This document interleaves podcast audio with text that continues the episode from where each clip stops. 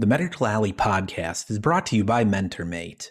Custom software needs vary significantly, whether you're powering a medical device, overhauling your back end architecture, or reimagining your patient experience, MentorMate can help. Harnessing the technical excellence of Bulgaria, MentorMate provides end to end software services in all sectors of healthcare. With deep expertise in design, development, cloud, and software support, MentorMate helps healthcare clients administer world class care through technology. Learn more at mentormate.com.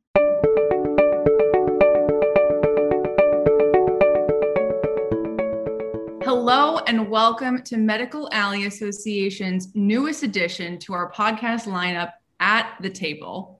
Through this brand new series, we will explore how policy affects the healthcare community here in Minnesota's Medical Alley and beyond. It's not always easy to decode bills and policy proposals, so we're bringing you to the source. With exclusive interviews in every episode, you'll get an inside look at what's happening at the national and state level as we sit down with lawmakers, policy shapers, and lobbyists. I'm your host, Gabriela Spence Federal Policy and Advocacy Manager here at Medical Alley Association. Joining me for our inaugural episode is Congressman Tom Emmer, who represents Minnesota's 6th congressional district. His constituency spans the western and northern suburbs of the Twin Cities and includes the central Minnesota hub, St. Cloud. This is the congressman's fourth term, and he currently serves as chairman of the National Republican Congressional Committee as well as ranking member for the House Financial Services Task Force on Financial Technology. Congressman Emmer, welcome. Wonderful to have you. Thank you for joining us. Gabriela, thank you for having me. And again, I'm just going to compliment you. We we've known how talented you were, but these uh, podcasts that you are starting just take it to a whole new level. I agree. Thank you for that. And excited to have you again as our inaugural one.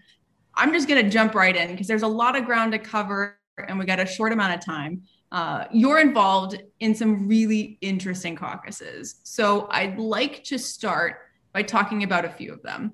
Give us an overview of the personalized medicine caucus. What kind of work do you do, and what do your uh, colleagues aim to accomplish through this caucus?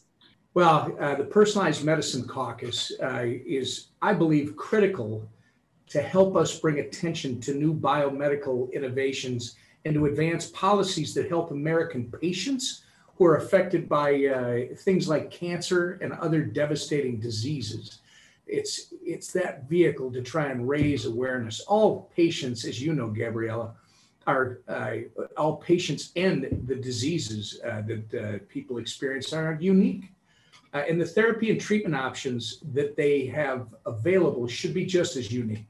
Through the personalized med- medicine caucus or better yet, let's just call it personalized medicine, uh, which is exactly what it sounds like. Uh, it is personalized to that individual and that disease, their experience with that condition.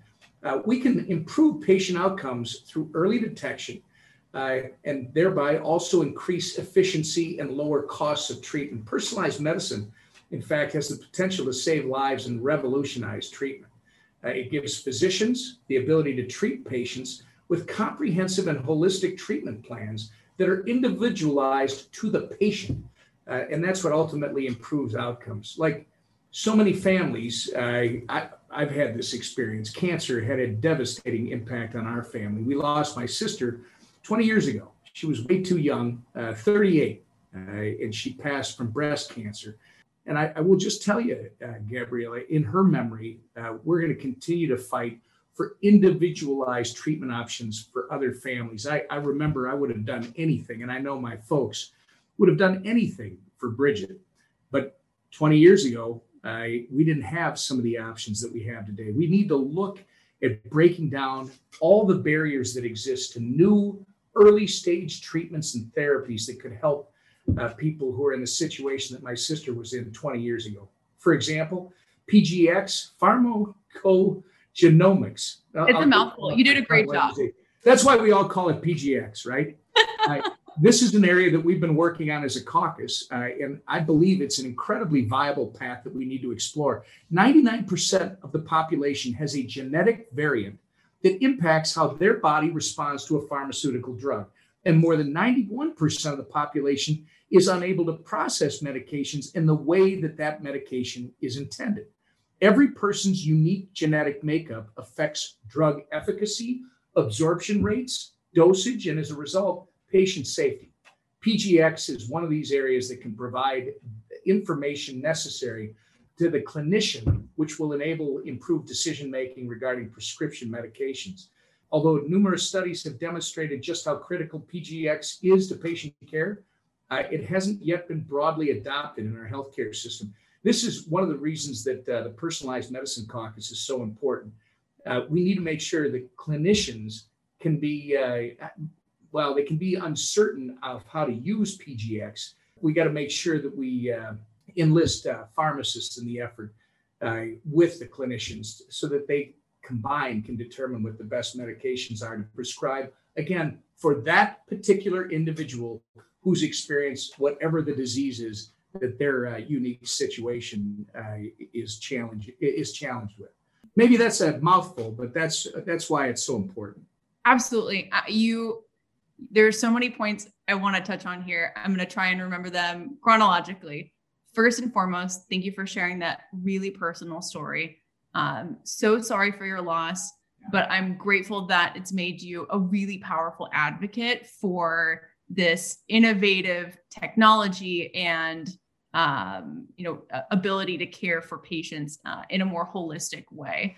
I also love that you kind of identified uh, one of the you know barriers to making this much more of a commonplace you know usage of care or maybe care model is a better word for it um, kind of that knowledge bridging that knowledge gap by bringing the pharmacists in to work with the physicians. Am i understanding that correctly? Yes. Okay. I'm wondering if you can maybe identify if there are any other barriers you've come across when trying to advocate for this personalized patient centric approach it's funding. You know how, uh, how who's who's going to pick up the uh, the bill, uh, how it gets covered under insurance. It's it's like anything else, Gabrielle, and, and you've spent enough time on the hill that you know sometimes it's like turning a super tanker at sea, but you're not going to get that thing to you're not going to get that ship to turn unless you start getting people on board the ship.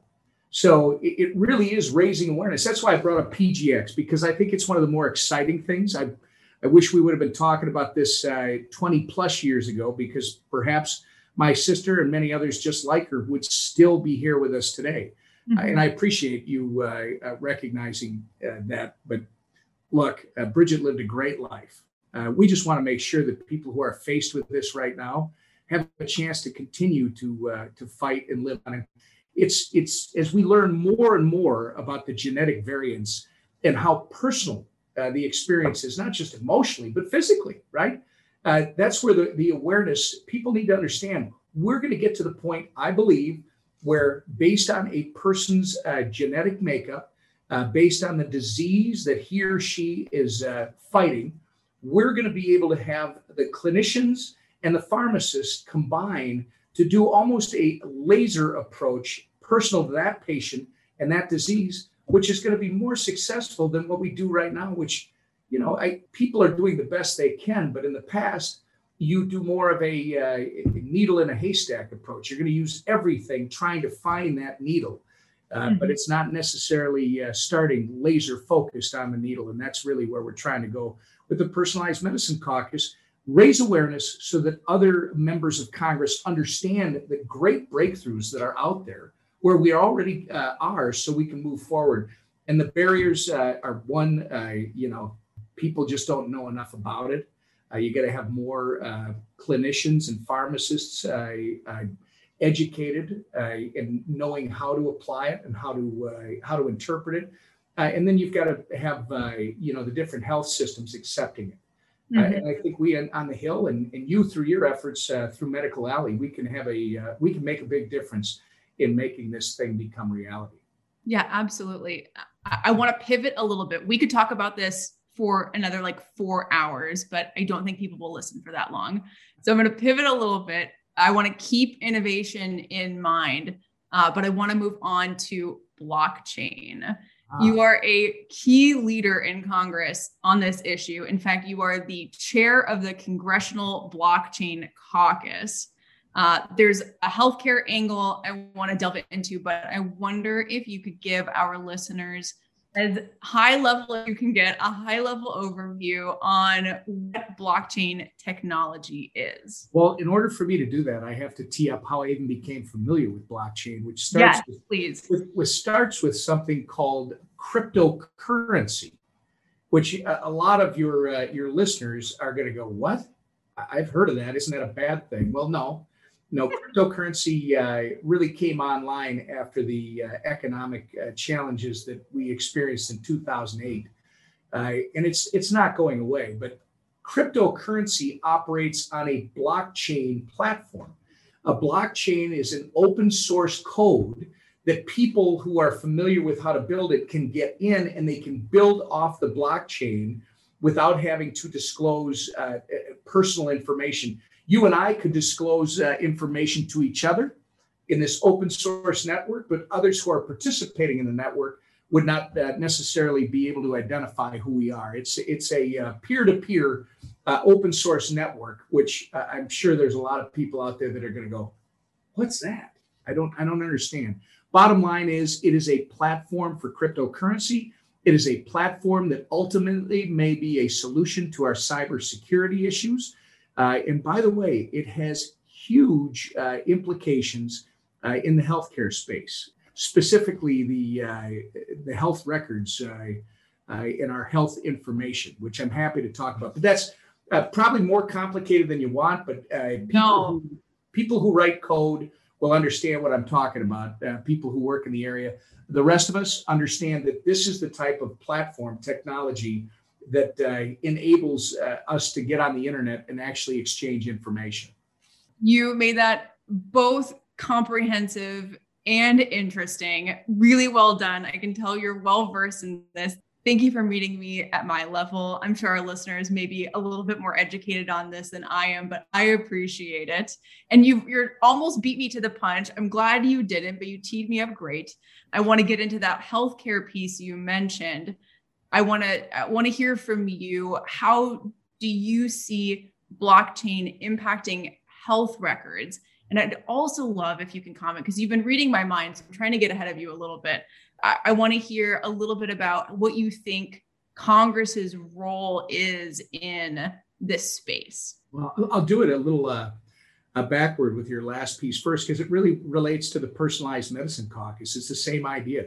You know, I, I read a book about uh, six years ago called The Age of Cryptocurrency, which was my first introduction to this. Uh, when I finished the book, I mean, I told uh, my legislative uh, uh, director at the time, I need more. I, I want more. You got to help me understand this better.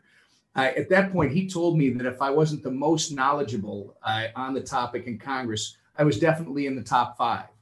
Well, Gabriela, imagine you're being told that you just read this breakthrough uh, technology that supports uh, this cryptocurrency idea, uh, and there's only five people or less out of 535 that understand what it is. That's a little daunting because, uh, look, in this internet age that we're in, Gabriela, uh, government had better figure out how to become more nimble and more uh, flexible otherwise, uh, all these advancements and the people who are, uh, are making them are going to leave us behind.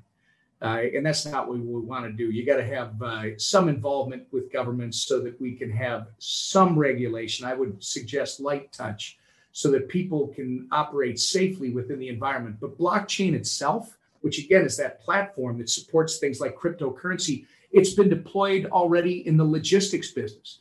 Uh, you can literally, for food safety purposes, trace a uh, food item right back to the field that it was uh, taken out of. Uh, I've heard of that. I, I, but I've not put that together. That that's how they do it through blockchain. Well, and, and here's where you asked me about the healthcare uh, space. Blockchain can actually offer a solution for healthcare organizations uh, because of its potential to transform the way we view and utilize electronic health records. Uh, a single global blockchain could serve as a secure global electronic health record. Now, that might be a little intimidating to some people out there, But if you think about this, I told you it's an, a peer to peer open source network where people can put their information on the blockchain. It's entirely secure, right? Uh, it's not necessarily identifiable to the uh, the individual. So you have privacy uh, protections, you have uh, security, cyber security protections because it's open. ultimately, this could lead to a publicly accessible provider chain with the ability to update patient information in real time. Much like I told you in the logistics space, you can trace a food item right back to its origin in real time. Now, the most important uh, aspect of this is in the blockchain, patients would still control their own data. And a patient would be able to choose when and to whom to grant access to his or her uh, healthcare records. I can tell you there are companies right now that are beginning to get into this area. And frankly, uh, you asked what the blockchain caucus uh, is all about. We should be leaning in to do all that we can in Congress to help these uh, companies or entrepreneurs utilize and support this, uh, I believe, limitless uh, technology. So, what I'm hearing you say, and I want you to correct me if I'm wrong, I'm hearing you say that this could solve for the current very siloed system we have with health records. Right now, if you go to a physician that's even in a different network, even sometimes still within the same network, they're not communicating to provide that um, kind of one stop shop record of all the visits you've had, the procedures you've had. Uh, but this could solve for that. Am I understanding that correctly? Absolutely. So let's let's use this example. Uh, I started by telling you about cryptocurrency. Let's say that Gabriela and Tom have a uh, value exchange that we want to perform.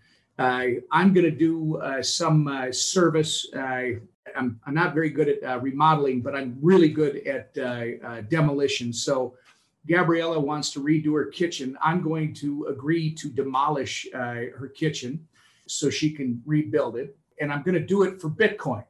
So Gabriela would go to her wallet. She would, which is on this peer to peer open source network. So everybody can see what's out there, but they don't see Gabriela's name. But Gabriela will take her Bitcoin and she will transfer it to Tom Emmer using the blockchain platform. Okay. Imagine if that was your medical record and I'm a healthcare provider uh, maybe you've got several, right? Several different healthcare providers, different, you know, or, organizations, healthcare uh, organizations. Like you say, they're they're siloed today. But what if I have all of my medical records, much like I have my cryptocurrency in my virtual wallet? I have all my medical records, my medical history on the blockchain. Now, when uh, I'm treating with Gabriela, uh, Gabriela says, uh, I need access to your medical records. I, the patient, can give you permission to uh, see the entire medical record file uh, through the blockchain uh, network. That, that's a rough description, but that's how it would work. That was I think that was very uh, an illuminating example. I also love the scenarios you painted. Not only are you demoing my kitchen for me, which I would love, to save the countertops because they're new. I also love that you've made me a doctor. I've never been interested in being a doctor, but I'm kind of okay with it now. So thank you. I, I'd like to cap off our conversation with a topic I think you've kind of been building on. So I'm interested to see how you're going to kind of tie in the other pieces we've already mentioned. But a topic that's receiving significant and long overdue attention across the country, which is eliminating disparities in healthcare. This is an expansive issue that needs holistic solutions, some of which we've already talked about again. Tell us about how you and your colleagues are approaching this issue. What do you feel has been accomplished, maybe just in this Congress in the last? What's on the horizon? Uh, and bringing us a bit closer to home, how do you see Congress's work impacting Minnesotans in a positive way? Well, I really appreciate the question, Gabriela. Uh, obviously, it's imperative that we ensure proper health care for all Americans, uh, including our most vulnerable populations. One area, by the way, that saw an exacerbation of disparities due to the COVID 19 pandemic is rural America, greater Minnesota, more rural communities. Uh, I, I, actually uh, led a letter to the Health and Human Services Secretary uh, Xavier Becerra urging changes to reporting requirements that would lead to hundreds of rural providers being forced to return COVID 19 funds to Washington, D.C. That was not the intent, obviously.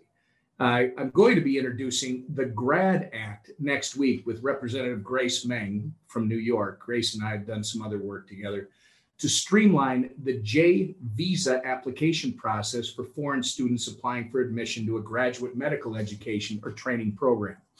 Uh, we obviously, uh, and I, I'm, I'm sure that your listeners are well aware that we have a current physician shortage, and this bill would help fill in those uh, those gaps, especially in underserved areas, uh, rural communities all across this country. Uh, recently, I joined in a letter in support of Medicare Advantage, which serves a vast population of Medicare beneficiaries uh, in our state, the great state of Minnesota, and this will continue to expand access to health care for our seniors. So I've given rural Minnesota, I've given you uh, the physician shortage, uh, Medicare Advantage. But look, we need to continue hearing from uh, stakeholders like you and the folks at Medical Alley on what is working and where the barriers to uh, innovation exist. Uh, bureaucratic red tape, as you know, Gabriela, stifles innovation and the administration of care. Understanding where those problems exist will help us address them as we move forward. And we're just going to have to continue to get, gather further evidence based data to educate the public on the benefits of new advancements like personalized medicine. But there's uh, some of the ways that I believe we can be eliminating disparities both uh, across the country and here in my home state of Minnesota. I am incredibly encouraged to hear the items you just mentioned, the work you guys are doing. I also completely agree. Data is going to play a critical role in helping us keep bridging the gaps. We've gotten some really, you know, we've gotten measures here and there, and I don't want to discount them. The bipartisan work that Congress is doing, the work happening through the White House and the various agencies, but um, completely agree. Data is going to be critical, especially for the not hard to reach, just not reached often enough populations. Thank you for that information. That's our time. But before we sign off, is there anything else you'd like our listeners and the Medical Alley community to know? Yeah, just uh, your people should know that uh, they're uh, they're incredibly important to our future. We all just came through an incredibly difficult period in our history we should celebrate the fact that we have survived this thing and we should uh, be excited about getting together and uh, just being Americans, not Republicans and Democrats, but Americans. Uh, and, and, just, uh, I'll tell you what, we just came through the 4th of July, Gabrielle, and I was reminded we're going to get along. I, I told some uh, some people on the parade route, they were great. But uh, just a quick story. someone had a differing opinion, and I stopped and I said, Hey, look, uh, glad to see that you made it through the uh, pandemic. Glad to see you're healthy. Happy to be moving forward. But today, today we're all getting together and we're going to be like a good Minnesota family that's sitting down at the table. We're going to say a short prayer. We're going to eat. We're going to enjoy each other, and then we'll fight.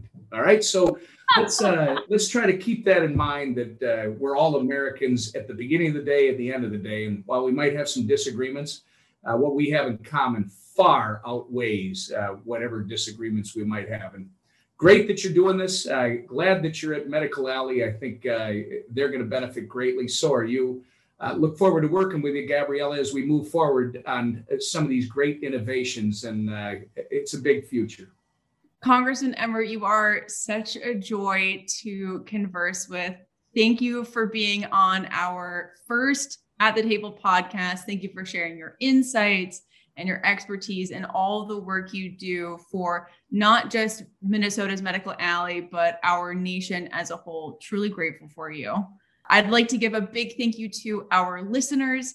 Your continued support allows us to bring you amazing conversations like this one. So, if you enjoyed it, please consider subscribing to the Medical Alley podcast and giving us a five star rating. We'll see you next time on At the Table.